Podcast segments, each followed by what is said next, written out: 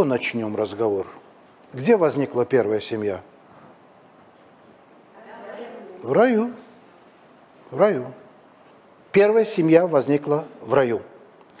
И все сегодняшние моменты нестроений в наших семьях, а семья сегодня в России, во всем мире тоже, но мы же говорим о нашей боли, да, э, претерпевает очень серьезный кризис. Православные помнят, что означает слово «кризис» в переводе с греческого. Суд – идет суд, Божий суд над вот судьбой семьи. Знаете, такой удивительный человек жил, а, вот его, главный его труд, но если раздобудете, а, называется «Кавказ», так кратко, это Василий Львович Величко, он из моего синодика человек. Это чиновник государственный, он оставил трехтомник, у меня только книга «Кавказ», я очень дорожу. Он знал национальный вопрос, владел российским как никто, и настолько была возвышенная душа, что порой он переходил э, к языку поэзии. Да, очень талантливый человек. Вот у Василия Львовича у нас принято говорить, там русские государства, образующие э, народ, такое громоздкое э, выражение, там титульная нация. А вы знаете, как написал Величко о русской нации? Я сейчас говорю о, хлеб... о природных русских людях. Вот привычно говорить Иванов, Петров, Сидор, на самом деле Смирнов. Популярнейшая фамилия. А, он называет русский народ, только вслушайтесь, хребетная нация. Как здорово. Хребет – это то, что позвоночник держит весь состав человека, да, вот на нем держится. И хребет с одной, как интересно, он держит тело человека, да, и в то же время э, убить, что надо переломить? Хребет и на хребте выносят самые большие тяготы и невзгоды. Какой, запомните это, пожалуйста. Какое правильное определение? Хребетный народ. И поэтому, когда надо было э, покончить с этой империей российской, что переломили? Хребет. Самые страшные удары пришли по хребетной нации. И, конечно, по институту семье. Но какие бы беды ни случались с современной семьей, семья сегодня проходит тяжкие испытания. Тяжкие испытания. Вы знаете, что все причины этого кроются в раю. Скажите, пожалуйста, ну, вот вы же будете стесняться, смущаться и не поднимать руку. Наверняка сегодня вот в этой аудитории есть люди, которые воспринимают райскую историю, ну, описание, которое мы читаем э, в книге «Бытия», как э, интересная аллегория, да, несколько мифологизированная. Есть такое понятие, да? Кивайте. Есть, кивайте головой. Есть такое представление? Я хочу сказать, что вы жестоко ошибаетесь. Потому что рай был. И не только потому, что об этом написано. Нет, во-первых, потому что об этом написано. Давайте вспомним замечательного отца церкви нашей, Э, святителя э, Филарета Дроздова, это Светоч, в стихотворной переписке с Пушкиным состоял, как он из этой ямы уныния вытащил в свое время Александр Сергеевич, сохранил для нас э, Пушкина. Ведь помните, когда юноша ему задал вопрос, дерзкий довольно, что вы, а он же был дворянского происхождения, как Игнатий Бринчанинов, им не могли никак простить, что, но еще как-то могли простить священство – ну, же монашество это уж чересчур. Ну, зачем монашество дворянину принимать? Не могли ему, его класс не мог э, простить ему, и как брянчанину. И вот его юноша спросил, что вы же образованный человек. Вы что, в самом деле верите, что кит проглотил Иону? Ну, кит, китом называли вообще крупных рыб. Это так, к слову. Вы помните ответ Дроздова? Он сказал, если бы даже было написано – что Иона проглотил кита, я бы тоже поверил. Я все-таки, я так люблю Яна Златоустова. Почему езжу постоянно в Константинополь? Каждый приезд прихожу и припадаю э, к раке с его мощами. Он же был архиепископом этого города. Сегодня Стамбул. Он как-то пошел на рынок. Те владыки сами ходили на рынок. И хотел купить хлеба и обратил внимание, что одна женщина так пристально на него смотрит. Это ему не понравилось. И он ей говорит, что ты так дерзко на меня взираешь? Ответ этой женщины, вот я через века снимаю шляпу. Девушки, какие вы можете быть удивительны. Знаете, что она ему ответила? Она сказала, я сотворена из тебя, и поэтому смотрю на тебя. А ты сотворен из праха, вот туда и смотри. Поаплодируйте, я называю. И святитель Златоуст, он восхитился ее ответом. Вот это да! Вот что такое, а вот, вот образованная женщина. Понимаете? Златоустого поставить в такое неловкое положение. Вот. Поэтому, почему я вам Тесройер сказал про японских генетиков? Господа, рай был. У нас с вами общие прародители. А это говорит о том, что все, кто сегодня собрались, мы друг другу кто? Родственники. Как Высоцкий пел, какой не есть, а он родня. Так что принимайте, как хотите. Мы действительно. Но когда мы вспоминаем о том, что мы друг другу братья и сестры, во время войны. Да. Значит, первое, вы усвоили, да, что рай был. Теперь понимаете, что он был? А в Ветхом Завете указаны географические координаты. Найдите, Христа ради, найдите для самих себя э, эту книж, книжку, к слову, мне ее подарила слушательница одна, как раз в славянском фонде международном. Она небольшая по объему, э, очень небольшая, это Ефрем Сирин, и называется настолько прозрачно «О рае». Почитайте, очень интересно. Его духовным очам было приоткрыт рай, а, но это не Царствие Небесное. Разницу знаем между раем и Царствием Принципиальную разницу? Да, попробуйте. Только не вставайте, я за всех стою.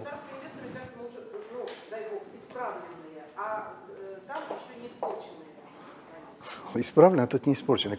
Я вас понял, представьте, Христа ради, представьте. Значит, при, никогда не, не путайте, вы просвещенные люди. Дело в том, что в раю случилось что? Падение человека. Вы себе можете представить, что Царство Небесное? А? Нет. Вот это принципиально. Вы э, правы, да. Да, это, это всегда надо а, понимать. Во-первых, рай был. Одну фразу я вам только сейчас передам, которая меня поразила у Ефрема Сирина. Он описывает, какие там были растения, так детально описывает. Вчера это была гора. Это очень интересно. Представьте, как это было интересно. Он пишет, он все время описывает красоту рая. Несказанная красота. А потом идет фраза, которая просто меня поразила. Слушайте, он пишет, но более, нежели красота рая – поразил меня, восхитил сердце, покой рая. Покой. У нас покой – это покойник, да? Слышите, что, есть, что было в раю? Там царил покой. Непонятный, но удивительно, покой. И гений Пушкина, уже зрелый человек, которого тоже надо рассматривать в развитии. Много лет назад, трое серых глав, я читал лекцию о Пушкине, такой дерзнул. Я говорил о Пушкине, о Лермонтове, они при всей непохожести, у них есть что-то очень родное такое, то, что их сближает. Сидел человек в аудитории, а это было вот в Маковце, где монахи, обитель такое было, объединение молодых монахов, они часто меня, я много там лекций прочитал. И такой человек сидел вот с такой бородой, борода Авраамова, как принято говорить, а душа оказалась Хамова есть такая поговорка. Значит, э, а он как-то еще был одет. Некоторые миряне любят так, простите за это, косить под священнослужителя. Креста, слава богу, не было, но что-то напоминающее, то ли подрясник, то ли какой-то кафтан такой, такой благообразный, с виду. И в очередной раз, когда я говорил о Пушкине, он вдруг вскочил, вскочил в солидном возрасте и говорит, Василий Давыдович, я цитирую, он мне говорит, Василий Давыдович, вы с такой любовью говорите о Пушкине. Следующая фраза, знаете, какая была? Но вы же знаете, он же не попал в Царство Небесное. Вы не представляете, как смутились люди. Что надо было отвечать? Вот вы на моем месте, поставьте себя на мое место. Я растерялся вначале, естественно, растерялся. То есть он всех нас приглашает, говорит, ну мы же знаем, что он туда не попал. Я ему сказал, я потом мхатовскую паузу я выдержал, и потом сказал своим слушателям, а их знал, они из года в год приезжали в Лавру. Москвичи часто приезжали. Я им сказал, что, братья и сестры, представляете, как милостив ко мне Господь. При всем моем,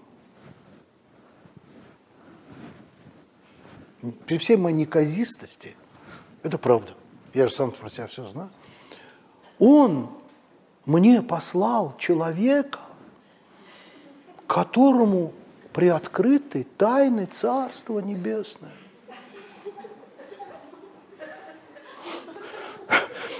который точно знает, кто спасся, а кто не спасся. Самые великие святые, которых мы знаем, они, умирая, рыдали, что не спасутся.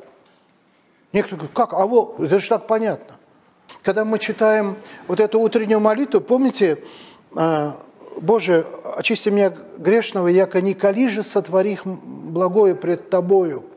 То есть, если перевести на современный, прости меня, Господи, потому что я ни разу в жизни ничего доброго не сделал. Это сказал человек, когда он отходил к Богу, стояли, э, братья стояло, и его лицо просияло так, что люди не могли на него смотреть. Как Мотовилов оставил нам воспоминания вот о преподобном о, о Серафиме Саровском.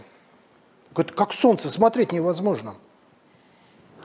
И этот человек, когда умирал, знаете, что братья завещал, как его что похоронили? Он просил, я был потрясен, первый раз я не понял, потом понял. Он попросил брать, он сказал, я ухожу, когда я умру, привяжите веревку к моим ногам, оттащите меня и бросьте в болото –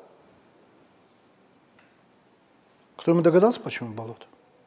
Земля свята, она хлеб родит. Мать сыра земля. Да, мать, мы называем землю матерью. А болото – это где гниение, метан, да, болото. Как мы, когда общество вот попадает в такую стадию страшную, мы говорим, что болото. Представляете, он так ощущал свое недостоинство – что он не хотел своими, это у него святые мощи, осквернять землю. Мы понимаем, какие это люди. Ну вот насчет Пушкина вот мне сообщили вот такую печальную весть. Хотя я уповаю на милосердие Господа, что он все-таки помиловал Александра Сергеевича. Э, во всяком случае, у нас есть одно удивительное свидетельство. Это тот самый полковой священник – награжденный боевыми орденами, который исповедовал, принял последнюю исповедь. И царь очень хотел, чтобы он исповедовался, по-христиански умер, так и случилось. И выйдя, где ждали близкие, выйдя от Пушкина после этой исповеди, он произнес вот эти слова. Вы помните, что он сказал? Он сказал, и себе бы я не мог пожелать более христианской кончины. А потом известный духовник, известный тупой священник, позже исповедовал Наталью Николаевну, вдову уже, Гончарову, и сказал слова после, ну, написал исповедь, сестре ее а, написал, я читал это письмо, он написал так, потому что по сию пору находятся люди, которые ее обвиняют в гибели поэта, это недалекие люди. А, знаете, что он написал, духовник, ее исповедовал? Э, он написал ее я даже ей самой не мог сказать, кто она, потому что она ангел. Слышите? Вот так. Э, семья была первая, рай был, это вот территория Междуречия. Сегодня это территория Турции, ну, сопредельность Турции, Сирии, частично Ирака. Эдем, такая отдельная территория удивительная, таинственная. Это все было, господа. Это уже факт, доказанный наукой. Поэтому мы будем всерьез об этом говорить. Значит, все беды сегодняшней семьи, они все стоятся э, в райской истории. Дьявол – это такая персона не творческая. У него есть э, некий набор инструментов. Он их не разнообразит. Знаете почему? А работают. Зачем разнообразить? Работает же. Гордость работает? Еще как работает, я по себе знаю. Тщеславие, ну это то же самое, что гордость. Сребролюбие работает? Работает. Э, власть, жажда власти работает? Работает. Блуд работает? Еще как работает.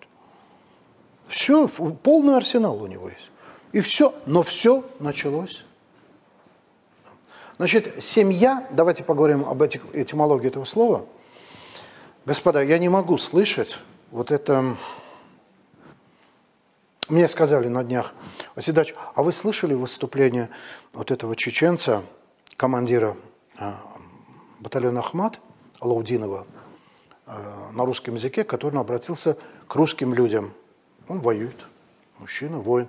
Вы в YouTube видели этот ролик? Да. И мне говорят, Василий Ильич, он сказал, что э, если русская а, семья, каждая русская семья не будет рожать по пять детей, значит, нация, все закончится очень печально. Володя, вы переполнили, перевыполнили план, слава богу. И меня поразила вот эта цифра 5. Я решил прослушать ролик сам. А то получится, знаете, как в той шутке, когда один сосед другому говорит, ну, это старая шутка, ей, наверное, лет сто, Э, говорит, так ты пошел все-таки, ты по моему совету, ты пошел на концерт Шаляпина? Он говорит, нет. Как ты не пошел? Я же обязательно послушаю. Он говорит, ой, я умоляю, знаю, это вашего Шаляпина. Что он там поет? Он шепелявит, картавит, еще заикается. Он говорит, чего ты взял? Да мне по телефону напевали. А, Господа, всегда, чтобы вам не напели по телефону, Шаляпина, всегда обращайтесь к источнику. Я нашел этот ролик, посмотрел, что говорит. Он говорит, он правильные слова говорит о семье, что не будет семьи, не будет государства. Все правильно. А потом, слушай, он перешел в область филологии. У меня есть конкуренты. И он говорит, семья же, говорит, это семья оба. Значит, то, с чем я воюю все годы. Значит, отец, мать и пять детей. Ах, откуда вот идет 7 минус 2? 5. То есть мой русский язык – это вообще разновидность математики, это и слово «семья» – это числительное. Значит, господа, семья в русском языке – это исконное русское слово. Первая книга из пяти только о языке написана, потому что есть еще художественная, да? понемножку тихонечко пишется и издаются. А, почему первая книга называется не «Тайны русского слова»? Некоторые неправильно произносят. «Тайна». Не потому, что в русском языке всего одна тайна. Ну что вы. Наш язык преизобилует тайнами. А тайна главная, это то дело, которым я занимаюсь, милостью Божией, а, что исконные, слышите, исконные слова русского языка, а их сегодня всего 10%, около 10%. Филологи бьют тревогу. Исконных слов русского языка. Они нас соединяют незримыми, таинственными нитями со Христом и Евангелием. И вот этим я занимаюсь много лет. И если мы на ходу меняем слова исконные, причем первую голову из нашего языка изгоняются исконные слова и заменяются иностранными. Зачем? Зачем добровольца? Добро и воля – это исконные русские слова. Э, поменяли на волонтера. А чем добровольцу не понравился? Воля. Вот мы говорим, что э, Пушкин какая умница, он напишет, на свете счастья нет, но есть покой и воля. Покой, вспомнили слова Ефрема Сирина? Вот о чем говорил Пушкин. Это райское состояние. Непонятное нам абсолютно. Апостол Павел, которому приоткрыли третье небо, он так сказал, нет таких глаголов, чтобы описать то, что Господь уготовил для своих избранных. Это такие таинственные слова, это исконно. А их из языка изгоняют. Семья – это одно из сокровенных исконных слов русского языка. Значит, ни к семерке, ни к этому «я». Семья – это что такое? Это меня надо клонировать, если я позволю. И вырастить шесть моих клонок. Ну, во-первых, я уже тогда ручкой сделаю, наверняка. Время-то идет. Семья. Семья происходит от слова «семя». И это все, конечно, связано с Евангелием. Без Евангелия непонятно. Почему семя? Ну, во-первых, у нас, если неудачное потомство, мы как называем? Какое семя? Дурное семя. Есть такое выражение? Дурное семя. У Шолохова есть замечательная повесть, которую вы последний раз все читали никогда. У него есть повесть, которая называется «Шибалково семя». Да? А почему? А при чем тут Евангелие? А дело в том, что это Евангелие от Иоанна он приводит слова Спасителя. Спаситель говорит, что если зерно, семя, павшее в землю, не умрет, останется одно. Если павший умрет, даст много плода. Господа, чтобы случился колос, зерно должно что сделать? Принести себя в жертву. Будете проходить, ну, мало ли, мимо поля, который каким-то злаком засеян, я имею в виду овес, пшеница, рожь.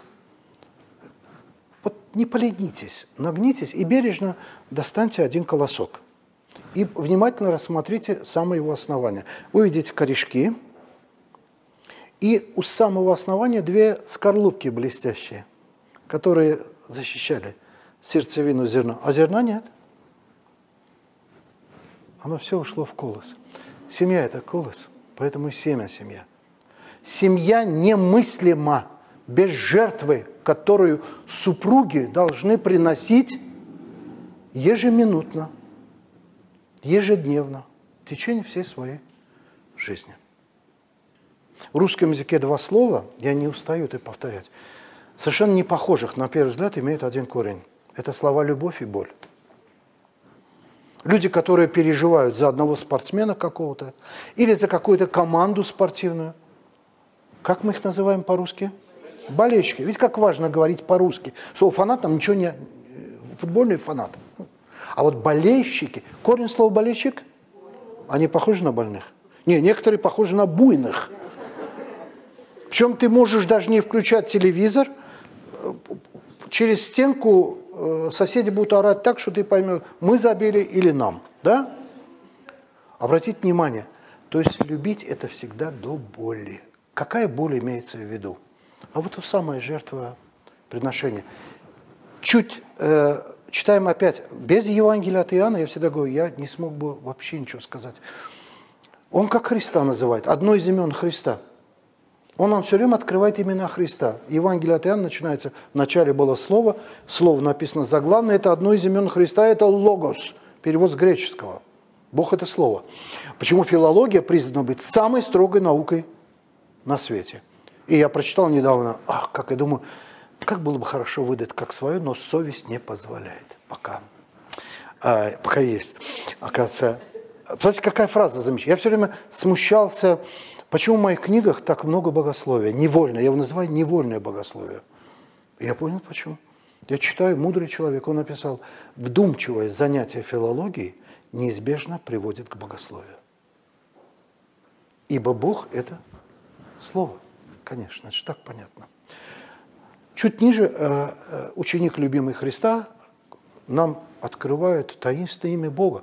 Мир этого не знал, 2000 лет назад, и уже 2000 лет назад, уже прошло 2000 лет, он не хочет это знать.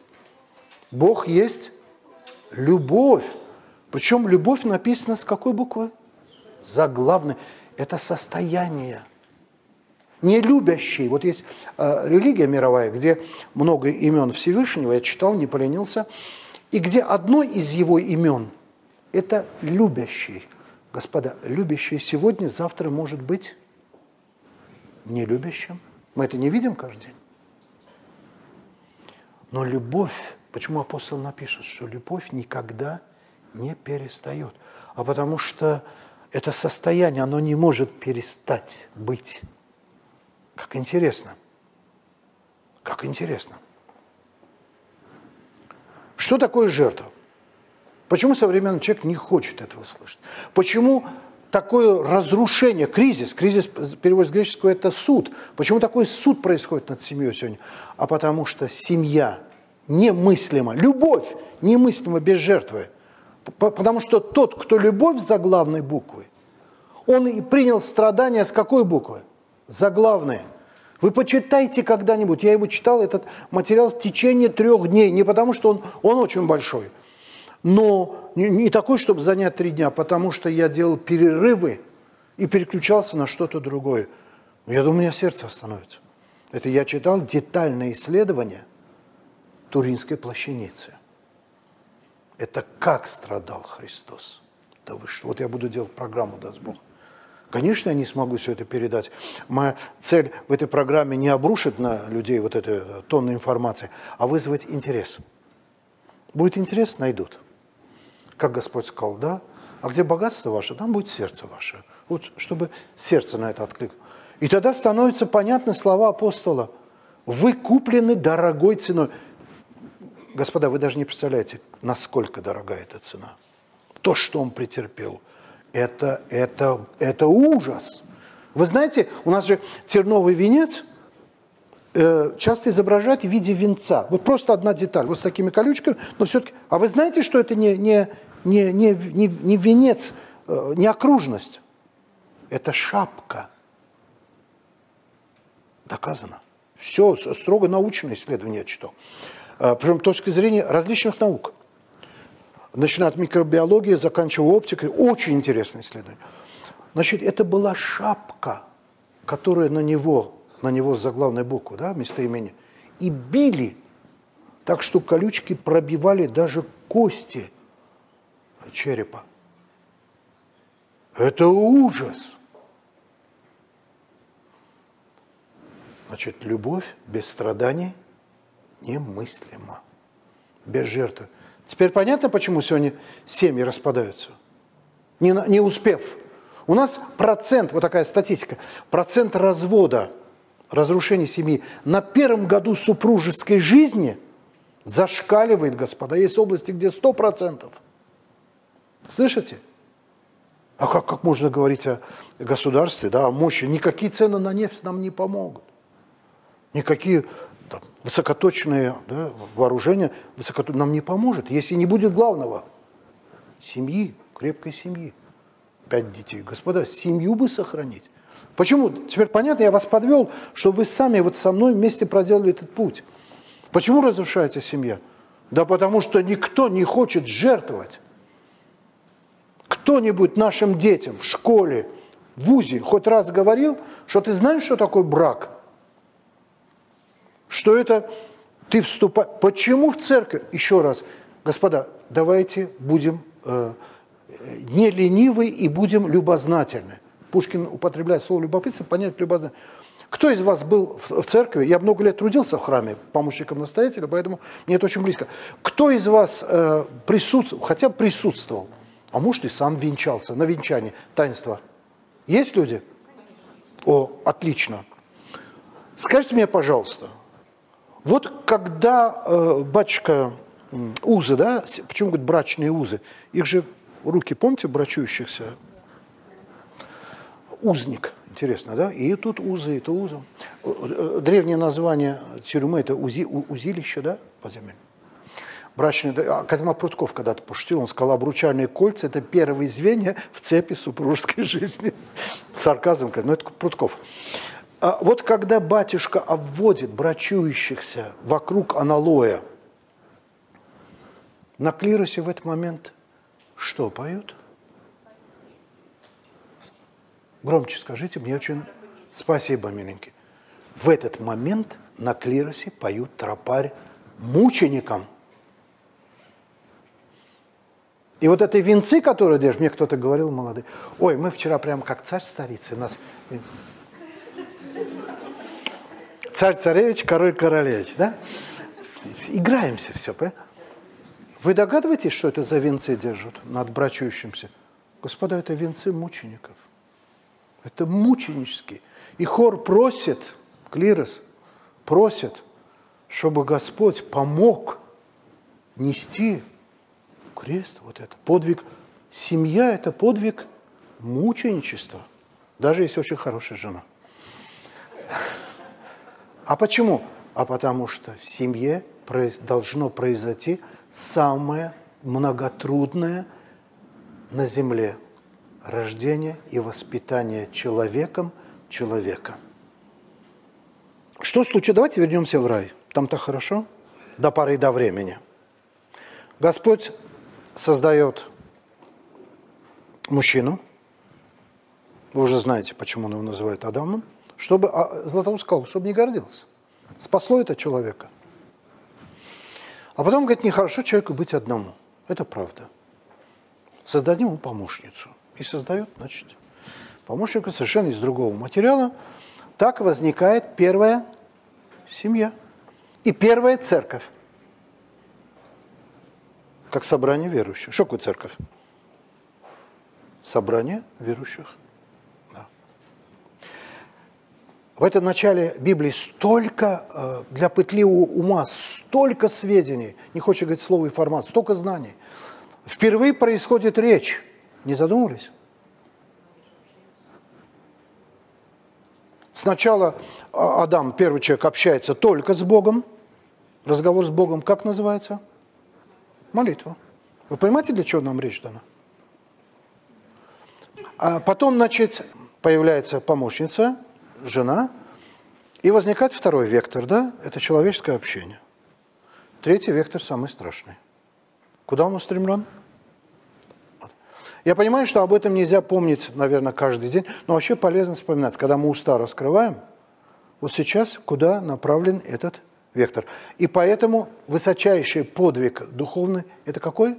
Молчальничество. И Христос если мы внимательно читаем молитву, в одной из молитв назван, ну, это обращение к Богородице, мы говорим, «Яко начальника тишины родила Еси». Христос – это начальник тишины. Вот этого таинственного покоя, как сказал здесь священник, это вот восьмой день, который наступит, конечно, это великий шаббат. Шаббат – это покой. Великий покой, вот, о котором Ефрем все написал, что более нежели красота рая восхитила душу вот это покой рая. В раю случилось первое объяснение в любви. Там все в первый раз. Подскажите мне, порадуйте, пожалуйста, меня вечером в пятницу. Первое объяснение в любви как прозвучало, если кто-то процитирует. Плоть от плоти моей, кость от кости моей. Мы же говорим Мать же говорит ребенка, ты моя кровиночка. Говорим? Кровиночка. Это же объяснение в любви. Представляете, он, он ощутил, Господи, такой восторг. Кстати, еще один человек, который, вот жизнь его, вот его, из его плоти. Я когда впервые, вот в том самом памятном 1976 году, я взял впервые в руки Евангелие. Какое первое Евангелие? От Матфея. Раз читаю, два читаю какой-то перечень имен таких странных, вот, необычные имена. А потом думаю, у них что-то не лады с русским языком, потому что у них родил это все время мужчина. Помним родословие Иисуса Христа? Адам родил, Исаак родил, Авраам родил. А ведь так и есть. Кто? Первый, от кого человек рожден? Адама. Конечно. И поэтому во все времена, практически во всех обществах, и национальность ребенка, и фамилия ребенка от кого? От отца. Family. Фамилия, семья и фамилия – это одно слово. Family. Разобрались с первым признанием в любви? Необычно для нас звучит. Необычно. Но это сокровенное – Сокровенный, вы никогда не задумывались? Откровенный, сокровенный, прикровенный. Слово «кровь» в русском языке образовалось от понятия «кровь». То есть то, что сокрыто. Она же закрыта, кровь. Под кровом находится кровь, поэтому она кровь. И поэтому, представьте, что когда мы говорим «откровенный разговор», ох, какой это разговор, да? или сокровенное, прикровенное. Какие удивительные синонимы. Он ей, он ей говорит, ты моя кровиночка. Знаете, как он ее любил? Наверное. Сейчас выясним. Сейчас выясним. Самое первое предательство случилось в раю. Ошибка, не ошибка, а несовершенство и Адама, и его жены, на самом деле, главное, заключалось в том, что оба они обнаружили такой, такую острую нехватку, вот чуть не сказал дефицит, давайте все-таки стараться по-русски говорить, такую острую нехватку, вот бывает сердечная недостаточность, да, вот это такая недостаточность любви к Творцу. Ведь это единственный был запрет, и то до времени. Василий Великий правильно напишет в шестодневе, что это был первый пост, который наложили на человека. Кстати, вкушайте плоды от всех деревьев, а вот от этого до поры, оно неправильно названо, это не точный перевод. Это не древо познания добра и зла. В первоисточнике древо а, познания хорошего и лукавого, а это совсем не одно и то же. Просто это глубокая тема, вот если когда-нибудь, вот на каком языке говорю в раю. Понимаете, какое дело? Это первый пост. Что такое пост? Самоограничение, добровольное самоограничение. Знаете, как мы когда приближается пост, немножко душа трепещет, да, что есть, как бы, да, вот. И рыба сегодня дороже мяса, правда? Да? И все. А вот. И, а, а когда... Это очень полезный опыт. Все случилось впервые там. Так дело разве что было? Нечего было есть? Нет. Оказывается, не в этом дело. Во имя кого ты это делаешь? Послушание, любовь. Этот страх Божий, многие не понимают вне церкви, это боязнь потерять любовь Бога, сделать ему больно – это же тоже боязнь сделать больно. Я глубоко убежден, что предательство совершил, к сожалению, мужчина, Адам, потому что когда они согрешили, чуть забегаю вперед, потом вернемся сюда, и спрятались в этих зарослях, обнаружат, что они ноги, до этого не видели. Тоже тема такого интересного разговора. Почему? Что случилось? Это тот свет, которым они были одеты, и который померк. И они шили себе позорное листвие. Святые отцы говорят, слышите? Это уже первое проявление науки. Человек всегда думает, что достижения науки помогут ему э, прикрыть свои грехи. Изобретательность проявили. Эти фиговые листья. Почему это? Когда я объясняю людям, что это сквернословие. Простите, я произнесу эти слова, потому что у нас вот, э, это, миллионы людей говорят, и старый млад, и когда говоришь им, что это сквернословие, они так удивляются. Пошел нафиг, на, нафига. Это фиговый лист, которым, э, как написано, тоже какой удивительный русский язык. Святые отцы говорят, тайные уды прикрыли. Тайные уды. Уды – это вот части тела. Вот тоже рука, тоже уды. Да? Удиса, уды. Они прикрыли тайные уды позорным листвием фигов, фиговыми вот этими. У этого растения очень а, много названий. Винная ягода, инжир у меня на родине, смоковница, фиговое дерево и так далее. А, суть не, все то же самое. У него просто огромные, это у нас на даче, вот, в пригороде Бакута, вот такие огромные листья. У него такие шершавые, с одной стороны, другой блестящий. Поэтому, когда ты говоришь нафиг или там пошел нафиг, нафига надо, вы понятно, да, о чем идет речь? Просто это такая давняя уловка дьявола, одна из его любимых уловок, э, все время делать вид, что его нет, что это не грех. Понятно, да? Поэтому, э, если не грех, то уже и не страшно грешить, правда? Да. То же самое с блином и так далее, вот это все слова. Так вот, они, когда вот это позорное листье, вот интересно, если вот и так хочу, чтобы вот вернувшись, ну, может, не сегодня, вы заново открыли бы Библию, вот эти вот первые главы, и почитали бы. Вы обратили внимание, что Бог рядом? Они слышали, только вот слушайте слова, что Господь ходит рядом в прохладе рая. Потому что, когда нам плохо, успокаивает на что? Прохлада. Когда душа говорит, откройте, да, или это, прохлада, выходит, говорит, ой, вот вы выйдете отсюда, скажете, ой, какая хорошая прохлада. Даже не что это Обручево, да? Задымленное в пятницу вечером. Вот. И Господь задает вот этот вопрос. Он не прекращает с ними общение. Мы, мы себя как ведем в подобной ситуации? Я тебя сколько раз просил, да? Говорим мы детям, ты меня не любишь.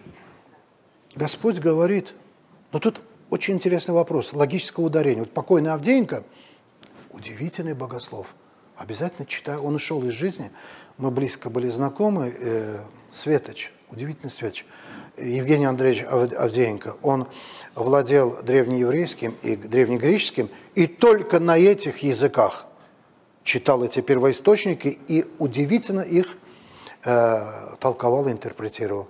Сохранились его видеолекции и уже посмертно вышли книги. Авдеенко Евгений Андреевич – это выдающийся богослов.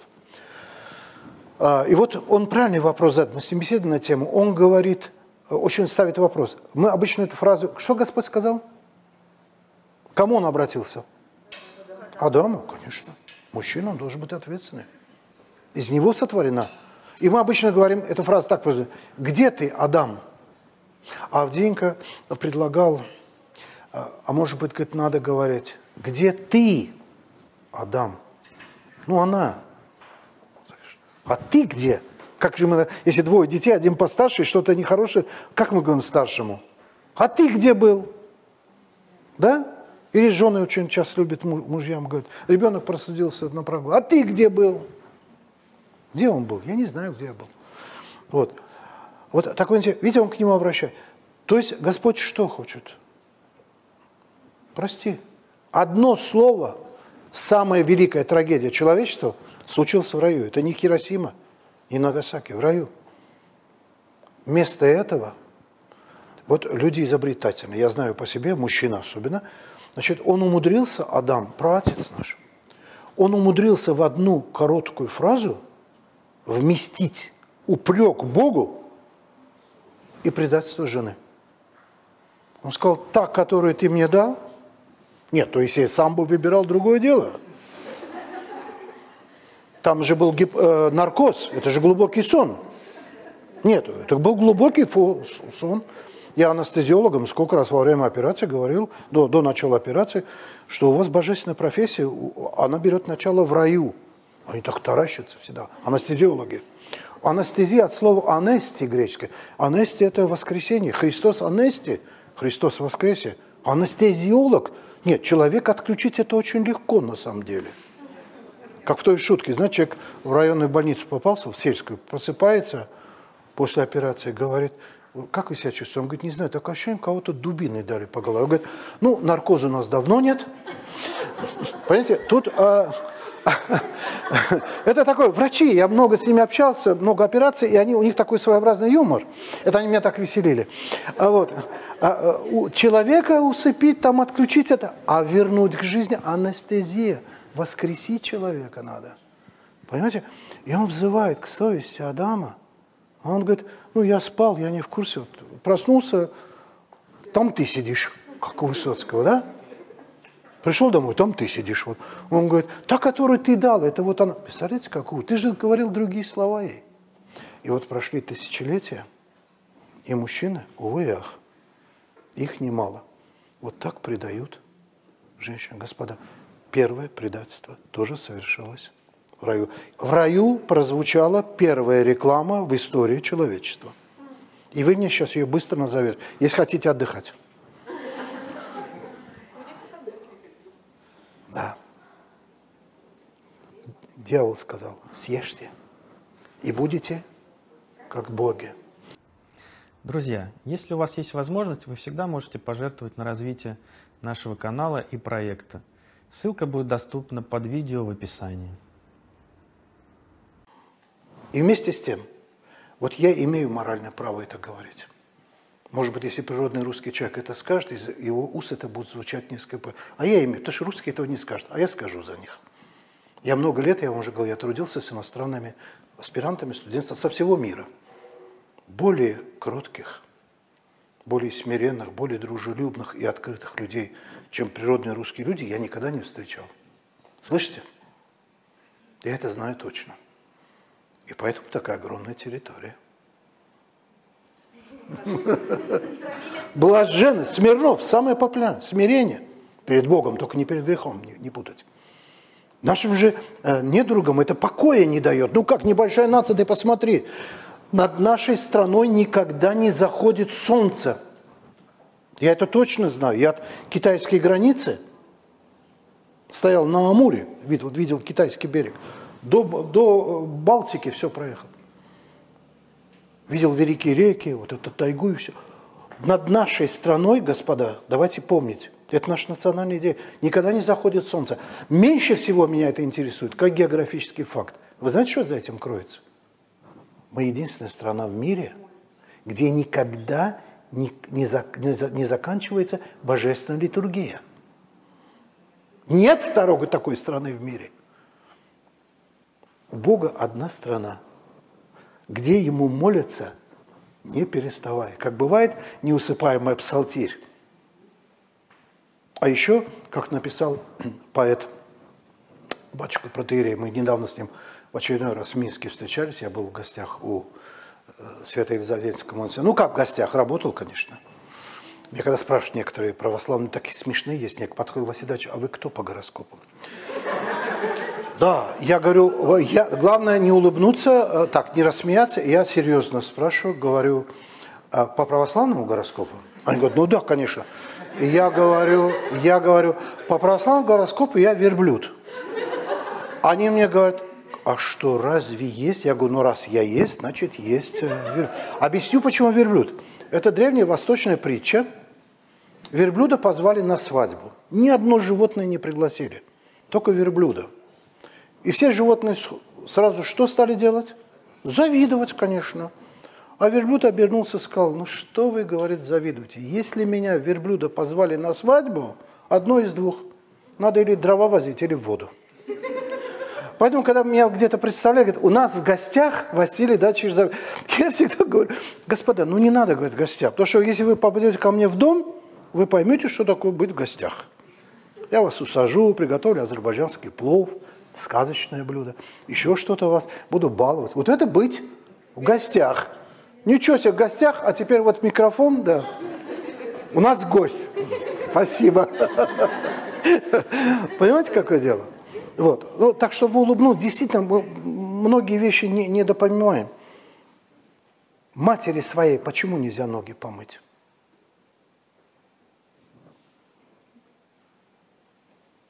Не принято. Одна женщина после... Я как-то это говорил, это было в Екатеринбурге, очень много лет назад. Женщина подошла мне после... Я, я женщин не просто люблю, я от них в восторге неприходящем. Она мне говорит, Василий Давыдович, если, не дай Бог, мой муж предложит мне, чтобы помыть мне ноги, лучше бы он этого мне не говорил. Я говорю, миленькая, почему? Она говорит, не дай Бог, если он так я тут же подумаю, это что же он натворил? Честно, в голову не приходило, что теперь так хочет свою вину искупить. Это, говорит, как надо согрешить, чтобы так каяться, да? Вот. Я продолжаю. В армии я регулярно, особенно на начале службы, зарабатывал эти наряды вне очереди. Очень тяжелый наряд по кухне, круглосуточный наряд – а потому что там ругались матом, а у меня на родине не принято.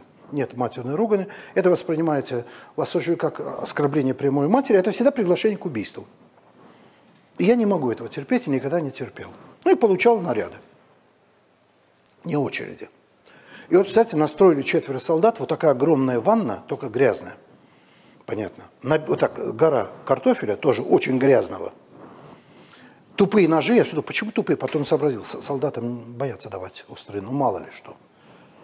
И до обеда, чтобы еще успеть обед всей бригаде приготовить, надо было чистить картошку.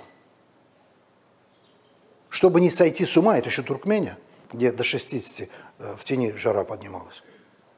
Яйцо варил в песке, я это видел. Чтобы не сойти с ума, мы пели. Пение спасало. Почему я вам рассказываю? Вот если я мог для чужих людей – тупым ножом ванну, ванну картошки начистить. А почему я не могу у себя дома взять и почистить горочку картофеля к обеду, да? А может его и пожарить, чтобы корона не упала. Почему для чужих людей я это мог делать, а для своей семьи, для своей любимой я это не могу сделать? Почему, когда я был в суточном наряде дневальным, мужчины, когда я был, и мы мальчиков также уродуем, ты мужчина, а в чем ты, почему ты мужчина? Как одному мужчине говорю, вот тебе ребенок подойдет и задаст сложный вопрос. Вот зачем он тебя должен уважать? Он мне говорит, а что, Васильевич, я ему куплю хороший iPhone. Там все ответы. Я говорю, какой ты мудрый. А тогда объясни мне, тогда ответь мне на другой вопрос. А почему, когда придет время, твой сын подрастет, и он должен будет тебя уважать больше, чем iPhone? Хорошо? Ответ. Ну почему я должен его уважать? Я iPhone буду уважать. iPhone мне ответил на все вопросы. А мы с вами очень различаемся. Вот это, чтобы был счастливый брак, эти моменты тоже надо понимать. Чем отличается мужчина и женщина, помимо всего прочего? Отец от матери, вернее. Вот женщине, у которой есть ребенок, для счастья, очень большого полного счастья, даже если ее не любит супруг, если даже не повезло там состояться в профессии, да? Если женщину любит ее ребенок, она абсолютно счастлива. Так это? Так и так. Или нет? Матушки, так. Мужчине этого недостаточно. Мужчине еще очень важно, чтобы его, особенно сын, чтобы сын его уважал. Вы никогда не замечали? Ну как можно не замечать? Это любимая тема всех наших так называемых смехачей. Встречаются люди, знакомые или абсолютно незнакомые, нередко в пятницу вечером и субботу, и даже в воскресенье, и выпивают какое-то количество спиртного. Наступает какой-то очень интересный момент, критический, когда они обращаются друг к другу вот с этим вопросом. Каким? А ты меня уважаешь? Ни одна женщина.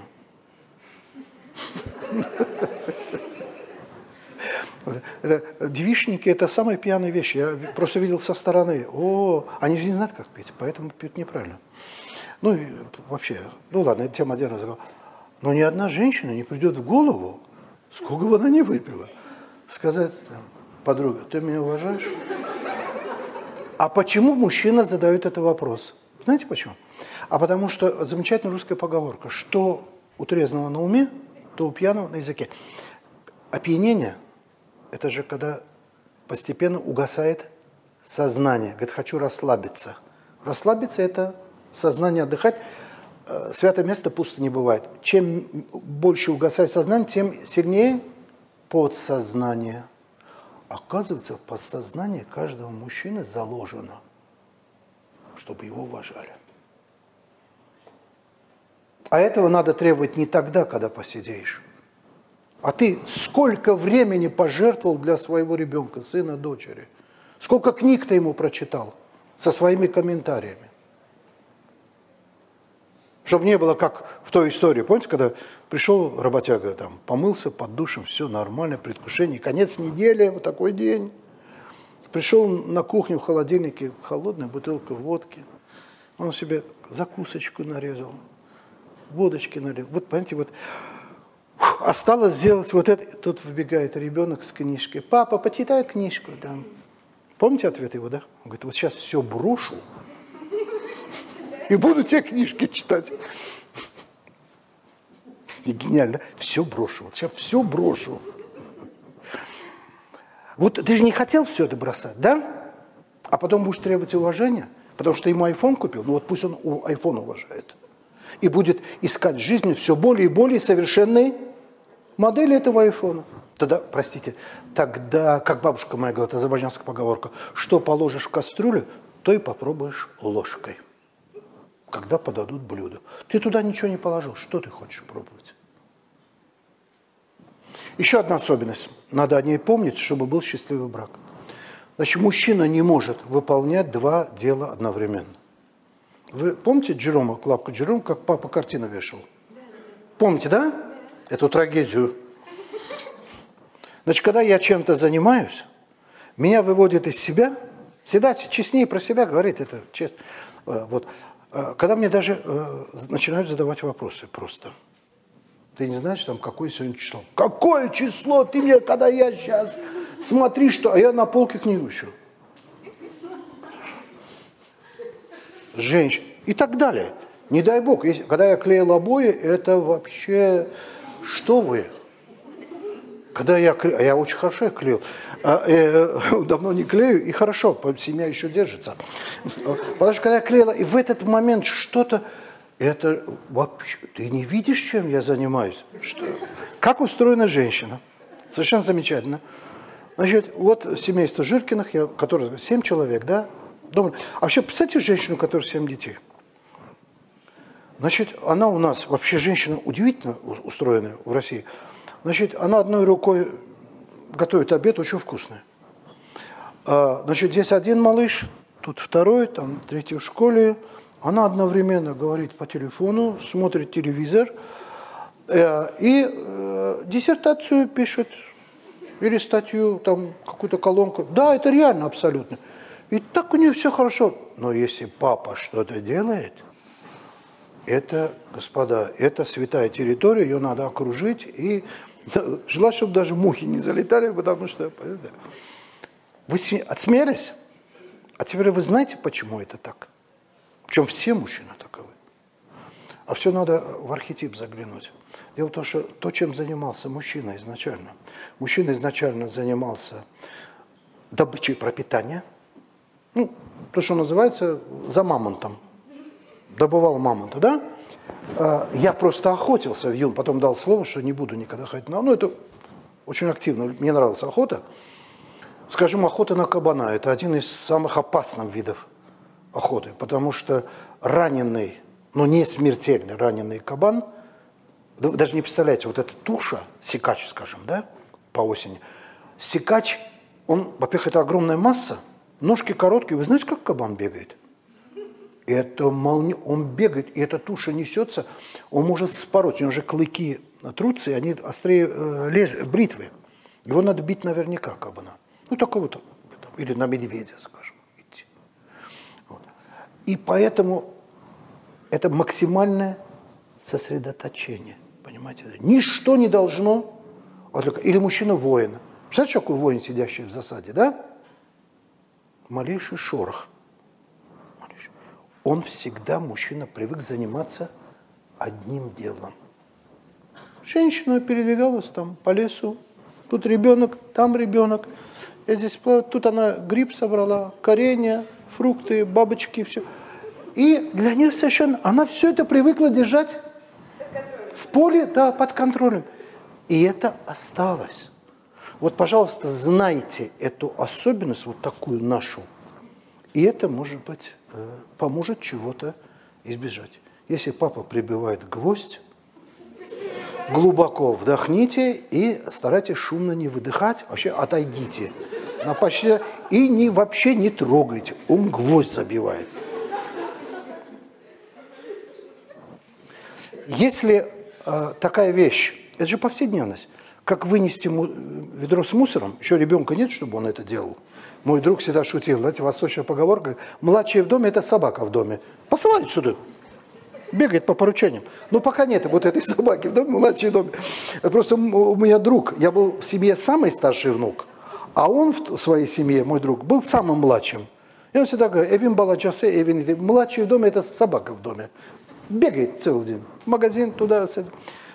Ведь вынести мусор – это сродни подвигу, правда? что женщина бы вынесла сто раз, но ей надо у зеркала привести себя в порядок, а он уже там начинает вонять, пока она уже придет себя в порядок. Надо вынести.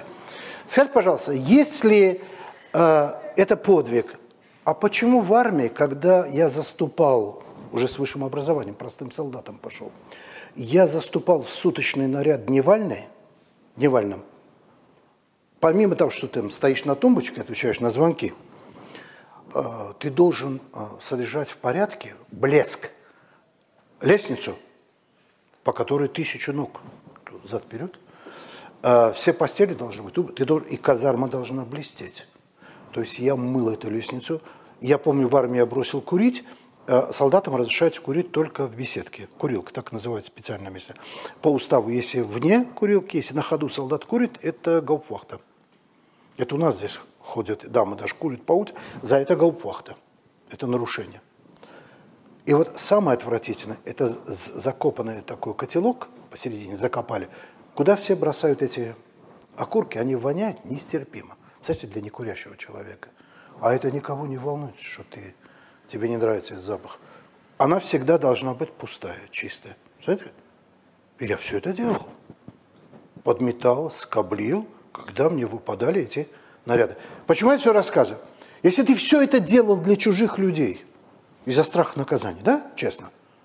А почему ты у себя в доме не можешь пропылесосить квартиру? Король. Почему ты не можешь помыть полы? Ну, для себя. Для той единственной, да? Почему ты все это делал там, под страхом наказания? Почему из-за любви ты не делаешь это? Задайтесь этим вопросом. Но они типа деньги заработают. Типа? Ну да, женщина. Дома, а, давайте я про это скажу. Никогда мужчина, я вас когда женщина дома, ребенок, да, уроками, сегодня заниматься уроками ребенка – это подвиг мученичества, как и сегодня методика преподавания. Значит, я скажу вам, что это вычитано мною давно в статье научной. Взяли за единицу затрат физических, эмоциональных труд шахтера, а потом затраты физические, эмоциональные. Женщина, которая в кавычках, говорит, моя что, дома сидит – но вы знаете, какой коэффициент женщины, которая как бы сидит дома, занимается хозяйством? 260-300% от труда шахтера. Представляете?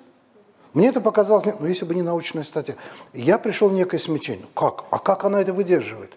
Ответ я дал сам. А знаете, почему выдерживает? А потому что она на своем месте. Она на своем месте.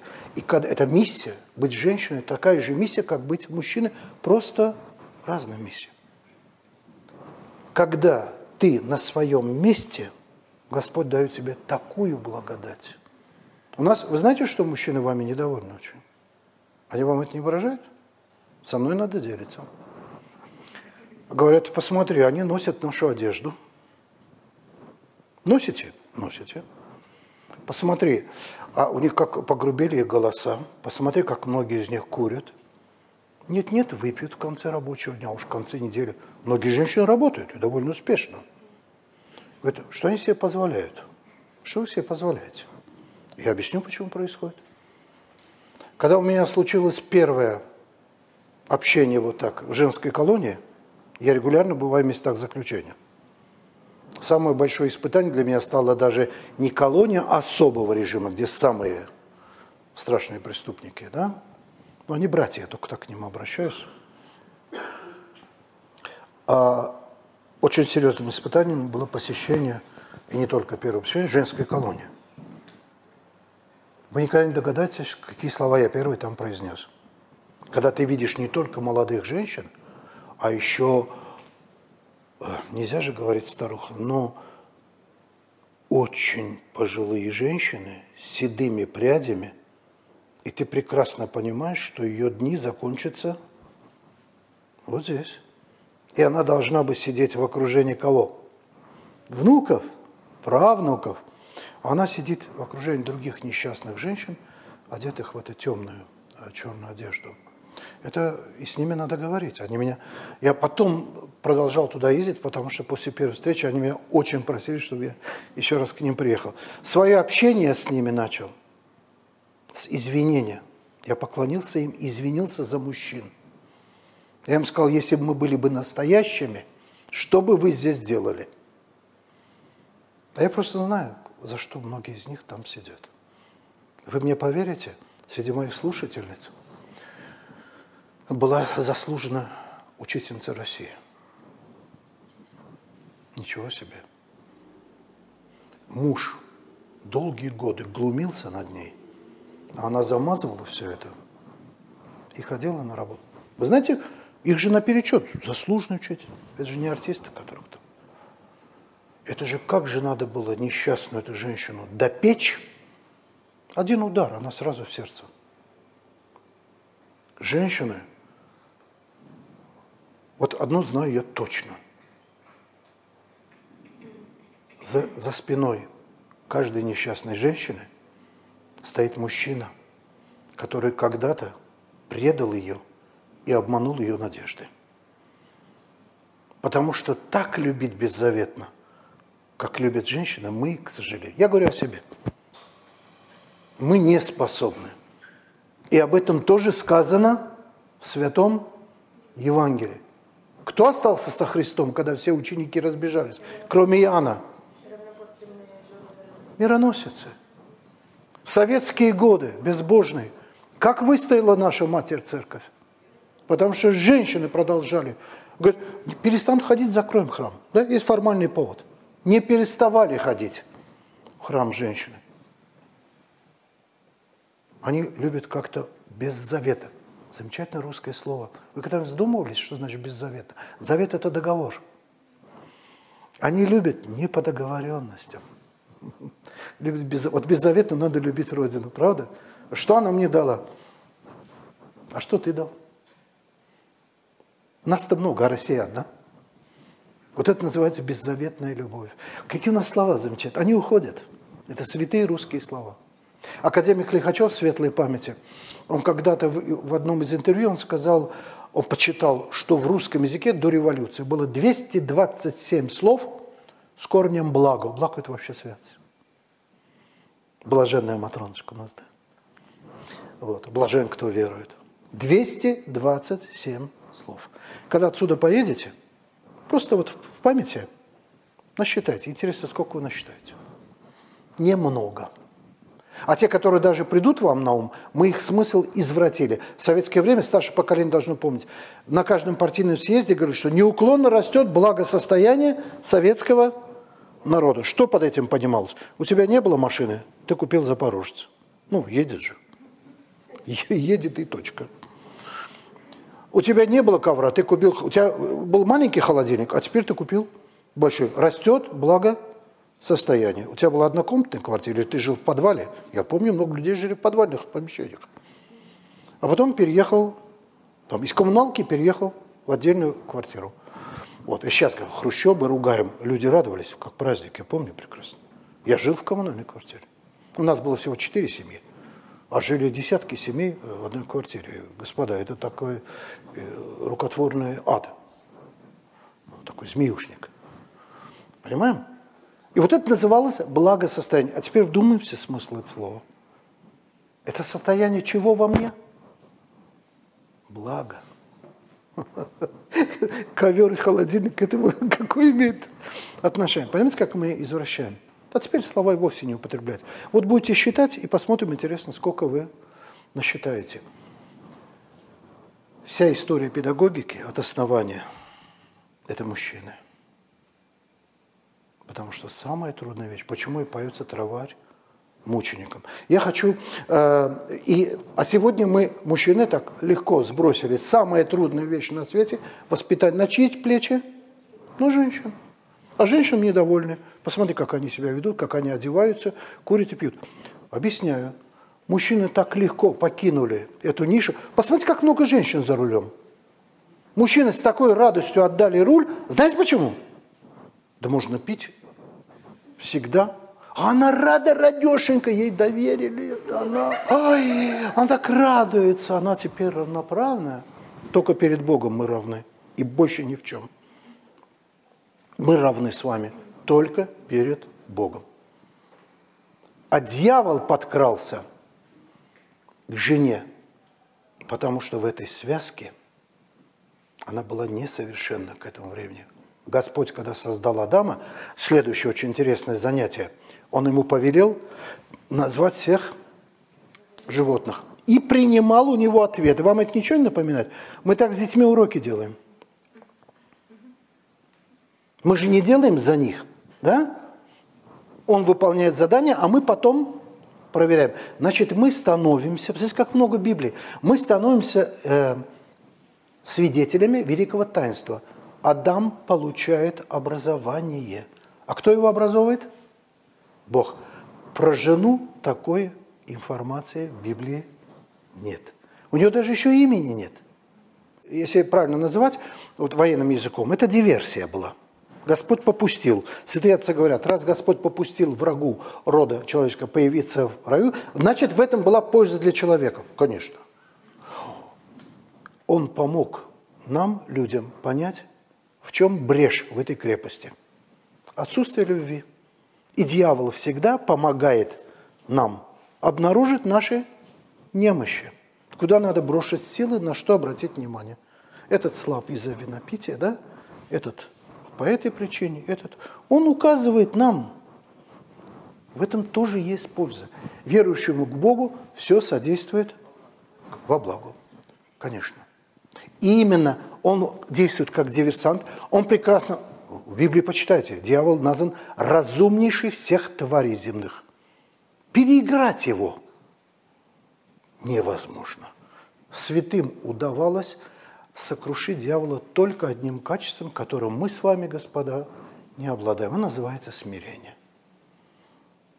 Вот это он вынести не может. И он подкрадывается к ней, потому что он диверсант. Он задает ей три вопроса. Он понимает, что второй попытки у него не будет. Одна попытка. Он задает ей три вопроса. Я еще не буду подробно останавливаться, потому что это тема отдельной лекции. Я разбираю все эти вопросы и ее ответы. Она, ничтоже сумняшися, дает ему ответы. Каждый раз ошибаясь в ответах. Она некомпетентна в этих вопросах.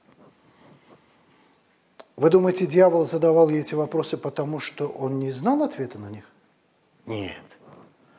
Ему надо было обязательно выяснить, а она в курсе? Она образована? Оказалось, что нет. И когда он это выяснил, он немедленно нанес туда свой сокрушающий удар. Господа, оказывается, богословие – это не наука для избранных нескольких там групп людей. Оказывается, подлинное знание – только то, можно называть знание, которое нам помогает защититься от нападок дьявола. А вы знаете, вот отсюда пойдете, опять же говорю, вот мы такие, часто такие, ну, православные мы, что говорить. Э, есть человек, который может, не моргнув глазом, перечислить 12 апостолов, ближайших учеников, нет, не 70, хотя бы 12. Хотя бы только, и уже не говоря там, где родился, его жизненный путь, как он принял какую кончину, да, мученическую, кроме Иоанна Богослова. Кто-то может вот так, без запинки, назвать 12. Но игроков же футбольной команды знаем. А что, когда мы умрем, а мы же умрем? Или только я? Ну, не знаю. Это я в Нижнем Новгороде, ну, лет 15 назад, выступал перед учителями. Я когда сказал, что ну, придет время, когда мы с мужеством и смирением должны будем переступить эту черту пожилая учительница русской же, она так расплакалась. Я, я подошел, миленькая, что? Она говорит, она мне откровенно говорит, как, как где ребенок? Она мне говорит, я так боюсь смерти. Я отказался от обеда, честно. Я с ней провел минут сорок, просто чтобы этому пожилому седому человеку объяснить, что не надо бояться смерти. А тогда, чтобы ее утешить, я ей сказал, миленькая, вы меня простите, вы ведь в Нижнем живете? Она говорит, да. Я говорю, я из Москвы. Это мы там умрем. Про вас я не уверен. Все-таки другой город, мало ли, другой климат. Понимаем, да? Ведь когда мы уйдем, святитель Лука пишет, ему было открыто, что, кто встретит людей там. Почитайте его проповеди, святитель Луки. Он говорит, со всех гор, такая долина, будут спускаться навстречу. Он видел это. Ему было дано апостолы, святые, а впереди всех, назовите, кто впереди всех? Николай. Самый русский святой, который жил за полтысячи лет до того, как Русь во всех крестил. Какая великая тайна. Никола, да? Николушка. Зимний, вешний. Понимаете? Нас будут встречать не футболисты – и наша посмертная вечная участь будут решать апостолы, а мы их по именам не знаем. Господа, а чего мы ожидаем вообще? Давайте зададимся эти вопросы. Вообще на что мы тратим? А кто-то нам обещал здесь, что у нас будет очень долгая жизнь, и мы все еще успеем. Это не нам было сказано, приду, когда не знаете. И в чем застану, в том буду судить. Почему мы так легкомысленно относимся к жизни? Почему мы вообще разучились радоваться? Я когда в храме трудился, я, конечно, немножко хулиганил. Ну, был гораздо моложе. У нас же, э, давайте скажем об этом, у нас же воскресные дни, это же малая Пасха. У пожилых людей раньше было выражение, э, там одна бабушка говорила, что это моя кобедничная юбка. У нее была кобедничная юбка, которую она надевала к обедне. Самая нарядная. Даже на свадьбу родственника она ее не надевала. Кобедничная. У нас приходят на воскресную службу, как на великую вот эту страстную субботу. Обращали внимание? Я один раз спрашиваю, человек давно кричу, я говорю, что у них лица такие? На воскр... воскресенье. Они говорят, они каются.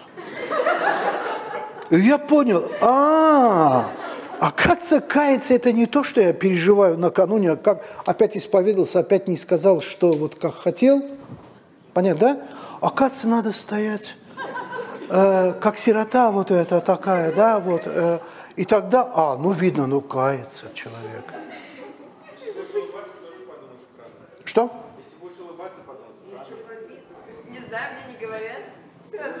Вообще православные, Виталик, спасибо тебе, православные, если не странный, то это очень странно. Родился афоризм. Что только что, честно.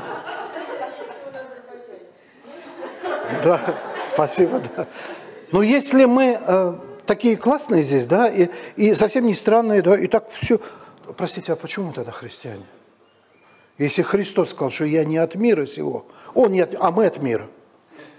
Да? И я в чем хулиганство заключаю, я же вам не сказал. Это, а чем отличается воскресная служба?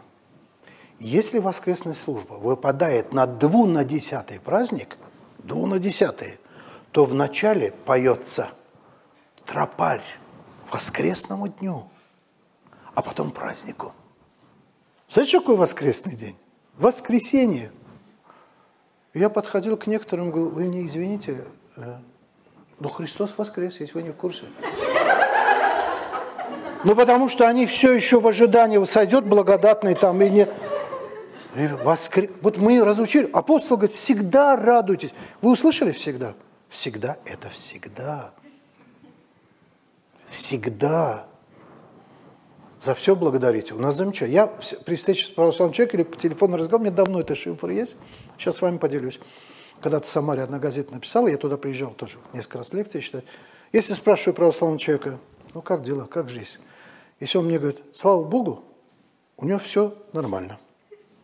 Если он мне говорит, слава Богу за все, я понимаю, что у него скорби. Не обращай внимания. Будьте наблюдательны. И я а, вот в соцсетях, когда мне...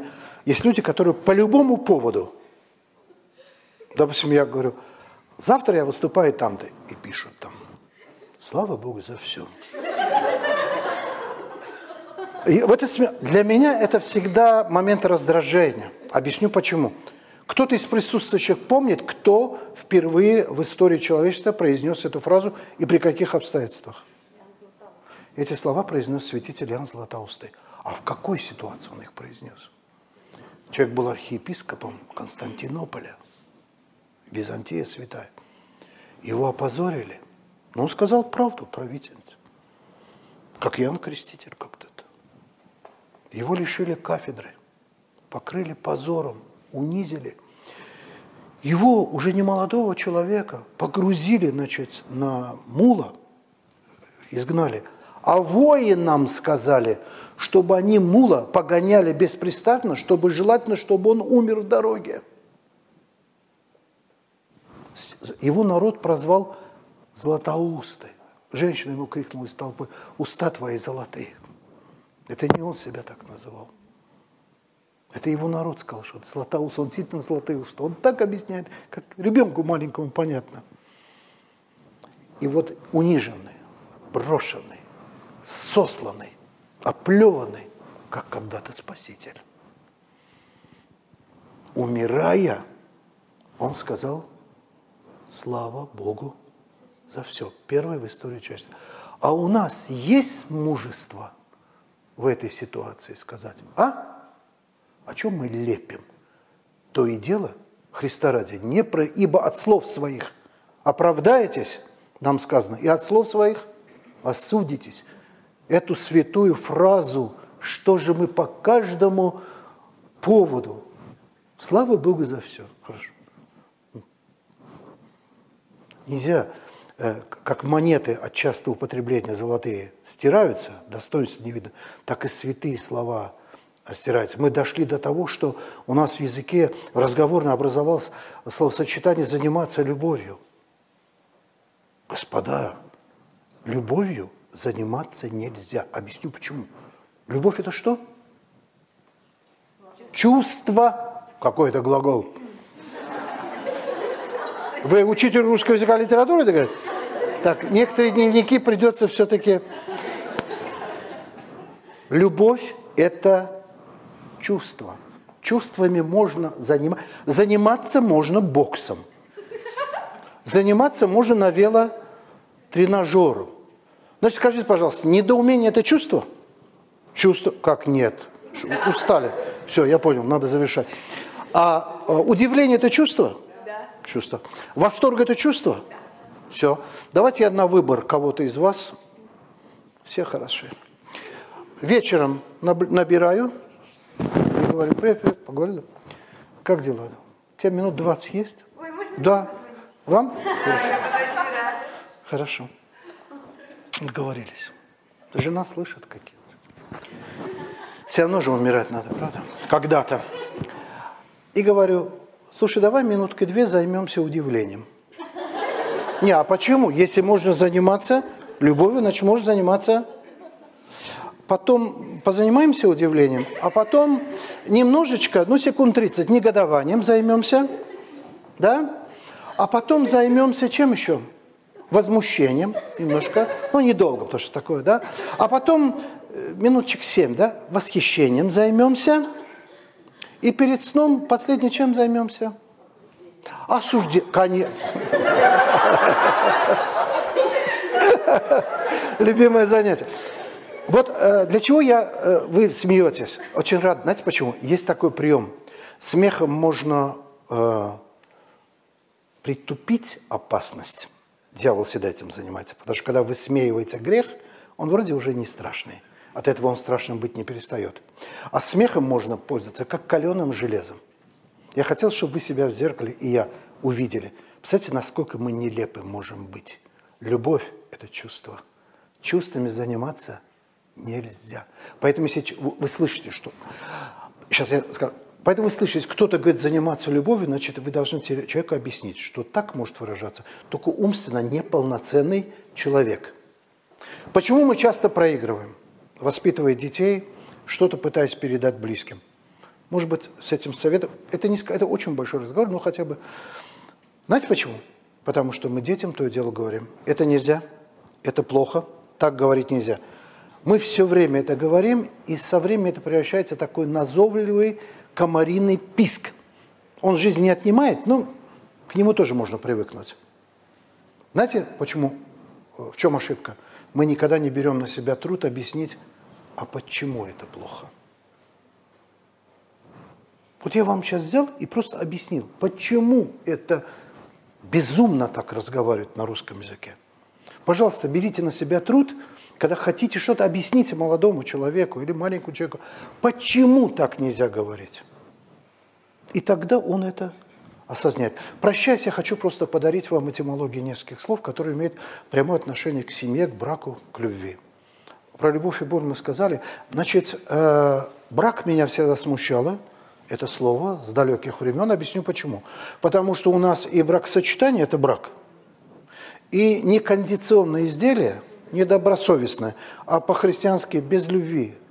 Плохо испеченный хлеб, плохо прибитая, приклеенная подошва – это брак. Я сказал, как и это брак? Почему и мой земляк – лауреат Нобелевской премии физик Давид Ландау я жил в 10 минутах ходьбы от него. Там мемориальная доска, бакинец. Мы бакинцы вообще народ такой. И Ландау тоже. Он еще славился тем, что у него было э, такое отточенное чувство юмора. Как надо осторожно с этим чувством вообще обращаться. Шутка «хорошее дело браком не назовут» авторство принадлежит Ландау. И она пошла гулять. И вот люди женятся, говорят, кто-то в шутку обязательно говорит, хорошее дело браком, как мне когда-то сказали, и это меня царапнуло. Как же, только что поздравляли бракосочетанием. Знаете, в чем дело? Я выяснил. Значит, брак в понятии некондиционного изделия, Аниберг, это немецкое слово. Как и многие технические термины, которые пришли в наш язык из немецкого языка, нация, которая очень хорошо ладит с техникой, немцы, конечно, я был в Германии, это мог убедиться. Вот это брак, как термин технический, пришел из немецкого языка. А брак вот от брашно. Есть еще версия, что это брат, брак от слова брать. Ну, берешь невесту. В любом случае это не, э, а, никакого отношения к некондиционному изделию не имеет. Понятно, да? Невеста в русском языке. Одно из загадочных слов. Мне его подарил. Один мой давний-давний приятель, пожилой человек, блестящий музыкант и подьякон одного из храмов. Когда я писал первую книгу, он сказал, давайте я подарю слово. Это драгоценный подарок. Я искал разгадку. Слово «невеста» я собирал версии. Мне было интересно. Я задавал. Я же наивно полагал, что русские знают. Каких только ответов я не получал. Мне один мужчина в Троице Лавре сказал, невеста это вообще неведомо откуда пришла. Потрясающе. Ма- Вот в классе моей э, дочери младшей учился мальчик, он из Еревана, э, Мишка, ну, Межлун Крыжететян. Очень хороший мальчишка. Когда вот в шестом классе я пришел, вот, мне разрешили там с ними поговорить о любви. И я сказал, ребята, вот как вы думаете, невеста, как? А он же восточный человек. И он мне сказал, Василий Иванович, наверное, невеста произошла от слова «весна». Ну, не женатый человек, понятно. А- Интересная версия. А в городе одном подмосковном а, я задал этот вопрос. Были отраковицы из воскресной школы, и одна девочка так вот, такие черешневые глаза у нее были. Она, глядя на меня, сказала, волнуюсь, Василий Иванович, невеста – это не ведает, что творит. Великолепная версия, да? Как современно, правда? У нас же появилось печальное э, такое словосочетание «сходила замуж». Ну, как в магазин. да? И еще такая тоже печальная шутка. Печальная, скорбная на самом деле. Хотя, ну, конечно, сейчас улыбнетесь. Эта подруга звонит и говорит, я на тебя обижена. Почему ты меня на свадьбу не пригласил? Он сказал, да ладно, перестань бежать. Я в следующий раз обязательно тебя позову. Понимаем, ш- что нашим предкам это, они бы вообще не поняли, о чем речь. На самом деле это святое слово, это исконно русское слово. Невеста – это неведающая зла.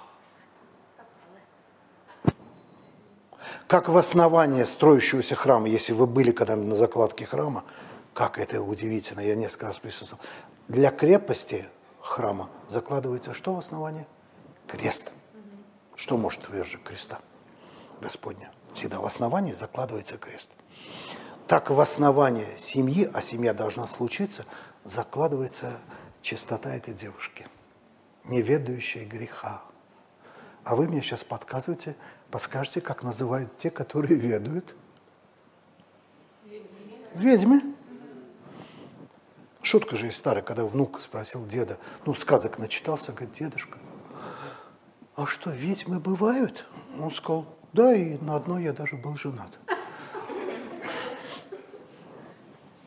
Вот что такое невеста. Это удивительное слово супруги, которым мы неправильно пользуемся, потому что если мы приглашаем на какое-то торжество начальника или очень уважаемого человека, мы никогда не скажем «приходите с женой». Ну, как-то это грубо. Не камельфо, да, как все говорят. Обязательно, как сказать, приходите с супругой. А жена это как-то, а в Евангелии жено. А? На церковно-славянском. Какая песня. А вот супруги, древнерусский язык, это два вала, запряженных в одну упряжку. Упряжка, супруги. Когда я говорю, тут же наступает такая тишина. Все думают, господи, я собирался жениться, а тут образ потного вала. Да кнутом погоняют, да? Страшно, правда? Не бойтесь. Сейчас объясню, почему не надо бояться, и будем этим завершать.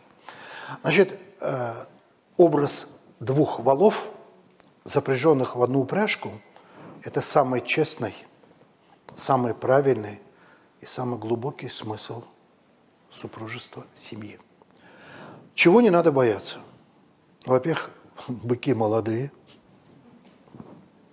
упряжка, э, повозка пустая,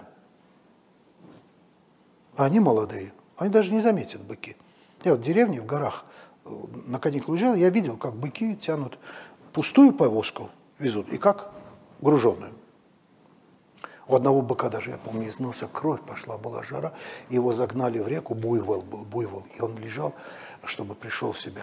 Кровь пошла. И, кстати, какая тяжесть, они бедные. Какой э, для нас э, пример смирения.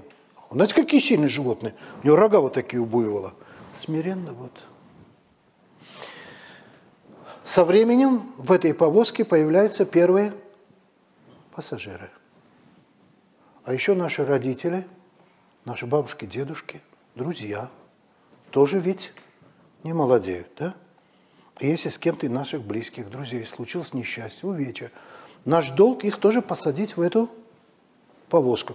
Никогда не забуду, я читал, одна из лекций была в удивительном городе, такой режим строгости, что до этого я выступал на космодроме Плесецк, где тоже режим, но рядом с этим городом, космодром Плесецк, мне казалось, что я вообще никакого Э, контроль не проходил. Это город Саров. Да, это неописуемо. И там у меня были, в том, я в легендарном доме ученых выступал, а еще в физико-техническом институте. В Сарове. И когда я вот об этом рассказал, я впервые решил там рассказать, думал, вот они технари, как они отреагируют. И сказал ребятам, что если вам хочется что сказать, вы меня прерывайте, чтобы не, не лекция, а беседа была. Я люблю вот этот же, беседу, а не лекцию. Один физик, студент, поднял руку, я говорю, я тебя слушаю. Умница. Знаете, что он мне сказал? Он мне сказал, Василий Давыдович, по законам физики эта телега должна остановиться. Тем более, что мы ее куда везем? Под гору или в гору? В гору. Тесные врата. Какая умница, сказал я ему. Я сказал, а теперь слушай, что я тебе скажу. Милостью Божией Семья управляется не законами физики, а законами любви. И если в семье вот эти бесплодные, пошлые эти разговоры, кто в семье главный, там, особенно вот на Востоке, на как, мужчина главный или женщина. Значит, если в семье главная любовь, эти вопросы не возникают вообще. Кому убирать квартиру, э, кому нянчиться с больным ребенком, кому готовить обед – вообще не возникать, если в доме царствует любовь. Любовь – это имя Христа. Я ему сказал, какая рада, как здорово, что наша жизнь управляется законами любви. А когда она управляется законами любви, нести, толкать эту повозку нам помогает еще кто-то невидимый. Самое последнее, что я хочу вам подарить, это древняя индийская притча – совсем короткая, может быть, самая короткая притча, которую я когда-либо читал. Мне было лет 15, мне ее подарили, вот такая книга, назывался «Легенды и, и мифы Древней Индии». Я не запомнил ни одну, только кроме этой притчи. Господь удивительно все это вершит. Знаете, почему я запомнил эту?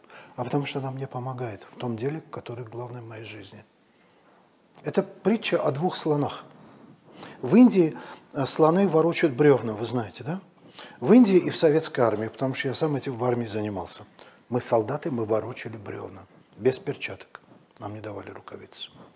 Такая школа. Поэтому некоторые шутили, некоторые, что армия – это, конечно, школа жизни, которую лучше бы кончить заочно, но я с ними не согласен. Это настоящая школа жизни. И слава Богу, что я ее прошел. Хотя не без потерь. Очень. Там все очень непросто. Там надо каждый день доказывать доказывать себе и окружающим, что ты достоин уважения. Там все, все по-взрослому. концу дня слон устал так, что он еле стоял на ногах и понял, что еще мгновение, и он рухнет бездыханный. В это мгновение к нему подошла слониха, а у него на плече щепочка осталась от бревна. И нежно так хоботом эту щепочку сдуло. Последняя фраза в этой притче. Слон взбодрился, встряхнулся, приподнялся и понял, что он может идти и дальше, и ворочать бревна. Господа, любовь надо кормить. У любви есть хлеб. Этот хлеб называется нежность. Мы, увы, расточаем нежность, я сейчас о мужчинах, первую голову говорю, всем окружающим. Начинают консьержки, да, и каждой встреченной женщине. Мы считаем, что это, это признак хорошего тона, да? Кроме нашей любимой, возлюбленной супруги.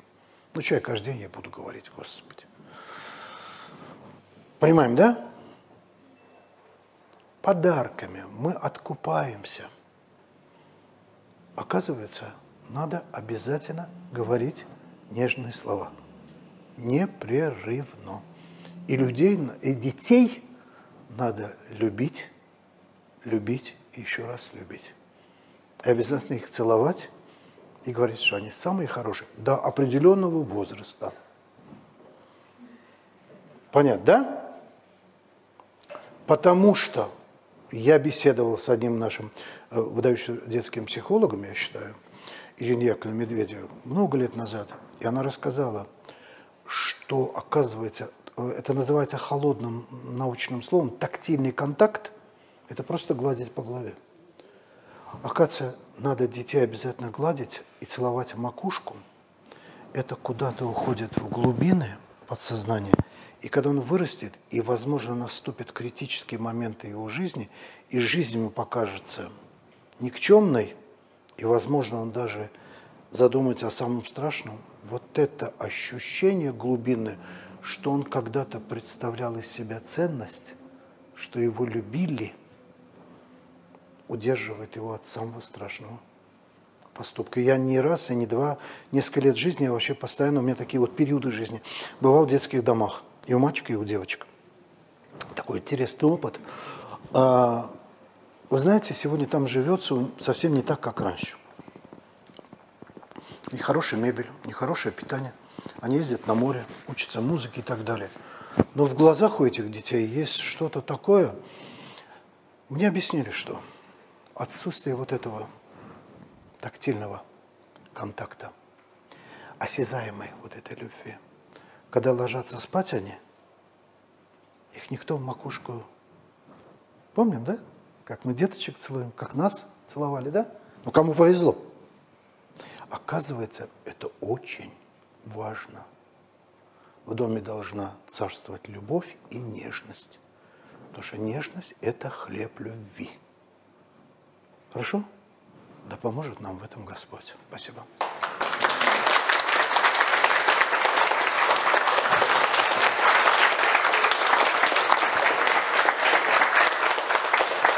Спасибо.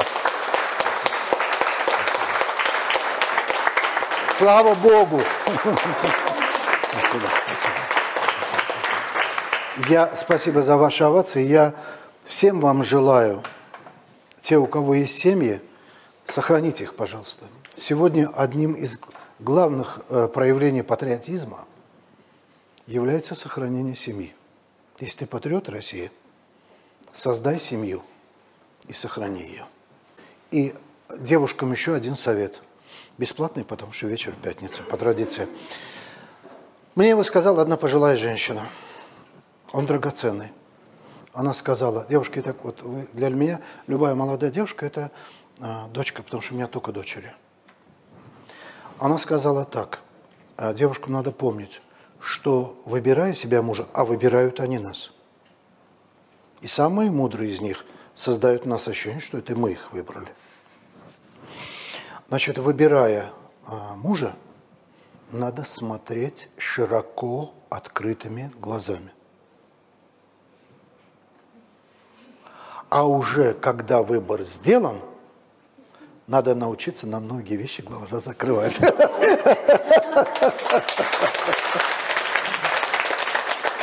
Такой один из, один из э, секретов. Один из секретов. Ну и, конечно, если не скажу, это разговор будет не... У нас есть сон, сон. У многих этого нет, а у нас, православных, это есть, у христиан это есть. У нас есть сон святых семей. Это и царская семья, и сколько, и вот э, мы празднуем, есть один день в году, 8 июля, да, когда мы празднуем святые семьи, а у нас их сон. Всегда можно и нужно обращаться к их помощи. Потому что, повторяю, тропари мученикам поются неспроста. Самое трудное, монашество считается более легким подвигом. Самая тяжелая э, ноша в этой жизни, вот этот крест, это создание семьи, сохранение семьи. И семью называют осколок рая на земле. И воспитание детей. Без помощи Божией это практически невозможно. Да поможет нам все Бог. Аминь и Богу слава. Спасибо большое за вот эти действительно мудрые, важные слова, за слова любви. Мне кажется, да, нужно напоминать. То есть мы вроде как все знаем, но многие вещи знаем, но Мне порой самому это надо напоминать. Ну, мы вам напомним.